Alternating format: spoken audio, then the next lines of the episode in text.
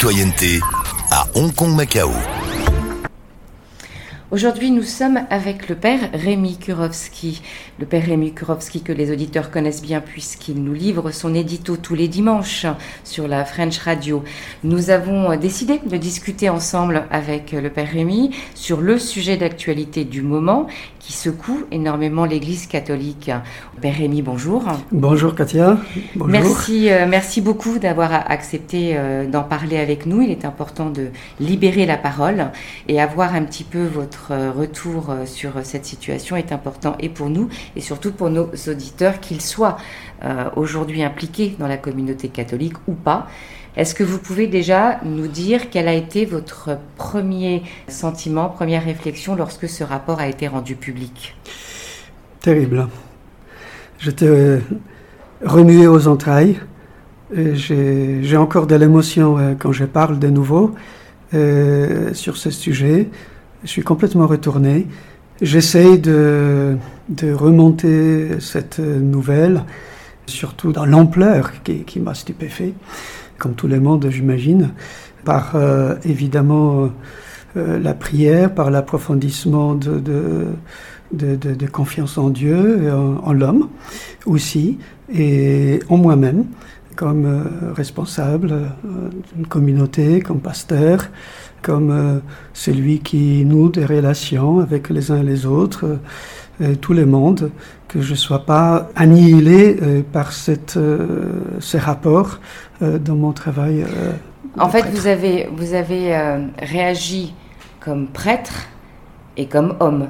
Bah, les deux, évidemment, et surtout, je réagis d'abord comme, comme, comme homme. mon premier degré de réaction est toujours épidermique, psychosomatique, humain, tout ce que vous voulez peu importe comment on décrit cela.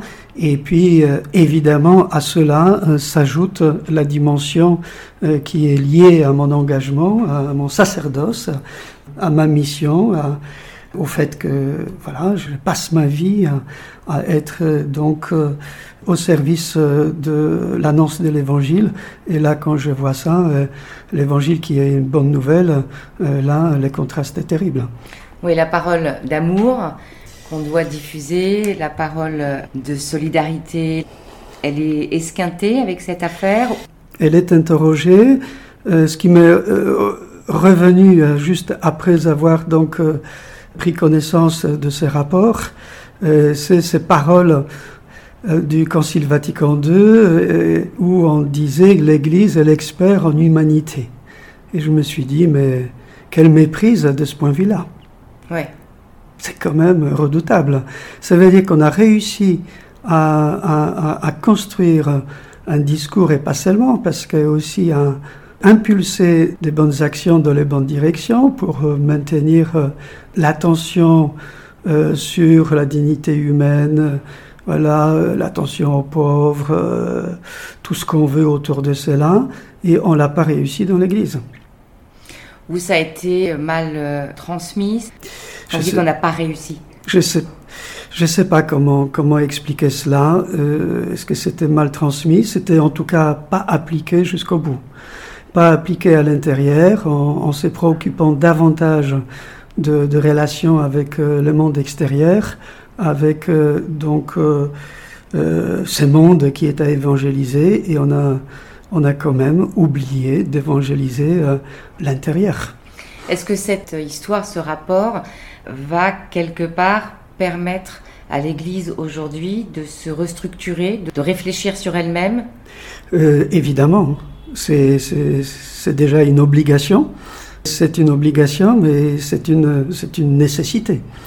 Euh, il va falloir euh, donc trouver de ressorts nouveaux pour construire un fonctionnement qui permettrait donc euh, de détecter d'abord ce genre de, situations d'abus, c'est parmi les pires, et ensuite euh, construire, comme toujours, l'Église comme communauté d'espérance, de foi et de charité sur des bases évangéliques, et ensuite, surtout, vérifier que euh, ces bases sont vraiment la sève à l'intérieur de l'ensemble des structures bien humaine et bien donc marquée par les péchés d'homme, mais qui sont quand même purifiées et nettoyées constamment par la sève de l'Évangile et donc par l'Esprit Saint qui, qui, agit en tout temps et qui est promis par le Christ dans ces corps que nous formons en tant qu'Église. Et dans sa parole.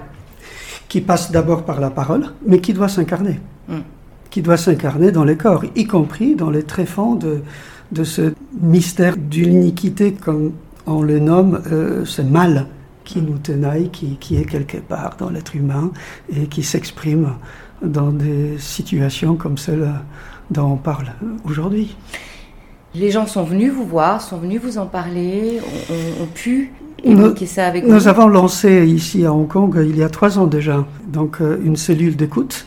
Nous avons lancé la réflexion et euh, il y a eu quelques personnes qui sont venues me voir, qui, qui, m'ont parlé, qui ont, qui ont partagé timidement au départ, euh, parce qu'on n'était pas encore à l'époque comme on est aujourd'hui, avec cette parole qui se, qui libère, et, et, tant mieux, mais qui venait et qui effectivement avait besoin d'entendre le représentant de l'Église, donc euh, des paroles de soutien, euh, des paroles de compréhension et des paroles euh, d'accompagnement. Est-ce qu'ils viennent chercher des réponses? Je ne sais pas s'ils cherchent des réponses, ils, cherchent surtout à être reconnus dans, dans leur souffrance, dans leur douleur et, dans, la vérité que, que, ça recouvre. Il y a aussi un besoin de confiance dans, dans sa foi à travers ça. Oui. Euh, la foi est au cœur. Euh, la foi est donc espérance.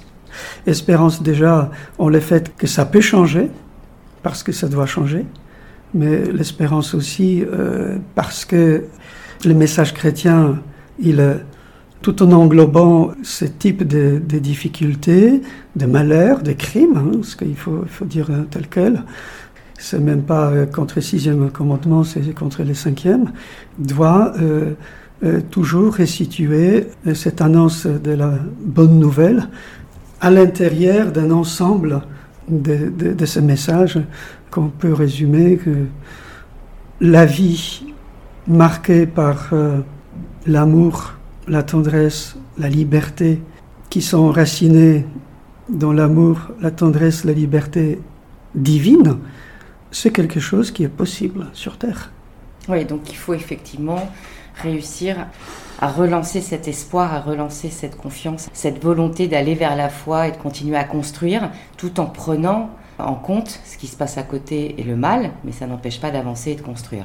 Euh, relancer ou tout simplement euh, continuer à maintenir.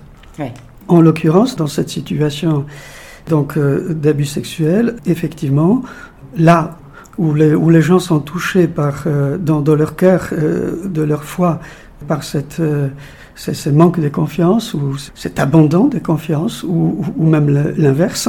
Mm. Même l'inverse. Il faut effectivement que nous, on, soit attentifs. Qu'est-ce qui va être mis en place? Est-ce qu'il y a des choses particulières? Vous parlez de ce groupe de parole nous avons réfléchi en équipe d'animation pastorale, en EAP, donc, euh, et je l'ai réfléchi aussi pour la, en tant que coordinateur des communautés francophones d'Asie, comment donc euh, euh, dans les semaines à venir euh, proposer des actions visant à libérer la parole et en tant que communauté chrétienne être capable d'accueillir cette parole et de l'accompagner.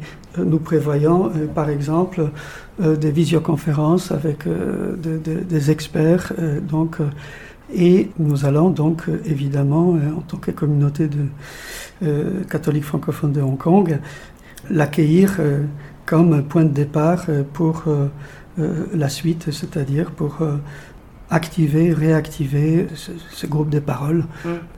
Qu'est-ce que vous avez envie de dire là en conclusion, sachant qu'on est sur une émission qui est écoutée par tout le monde, on n'est plus dans le cadre uniquement de la communauté catholique?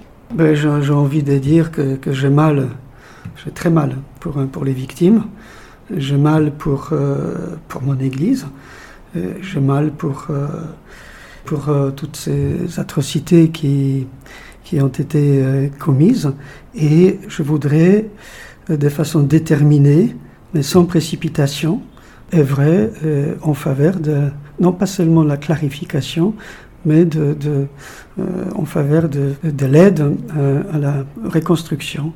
Donc, des personnes concernées, si je, suis en, mesure et en situation de, de pouvoir les faire, et de façon générale, permettre à ceux qui se sentent concernés directement ou indirectement. Hein, oui, que, ce soit aussi euh, émotionnellement. C'est aussi émotionnellement euh, les accompagner. Les accompagner parce que euh, ça remue énormément et j'en suis moi-même témoin pour, pour mon propre compte personnellement à quel point ça remue et donc nous avons à, travailler cette distinction entre l'émotion pure, la première, et ensuite un travail de construction qui, suppose une, une, sorte de, mise à distance euh, rationnelle. euh, de choses pour, euh, pour pouvoir construire quelque chose de, solide. Alors pour les personnes qui ne sont pas impliquées au sein de la communauté catholique, on laissera les coordonnées sur la page de on, on, verra comment, comment les faire, mais il y aura toujours un moyen de, de, me contacter. Très bien, mais merci beaucoup Père Rémy d'avoir accepté de, discuter sur ce sujet. Personne n'a la bonne parole, mais euh, il faut effectivement euh, accepter cette souffrance, mais en même temps euh, avoir la volonté d'avancer dans le bon sens. Je pense qu'elle y est. Merci beaucoup. beaucoup. Merci, merci Katia. La French Radio, votre radio, notre radio.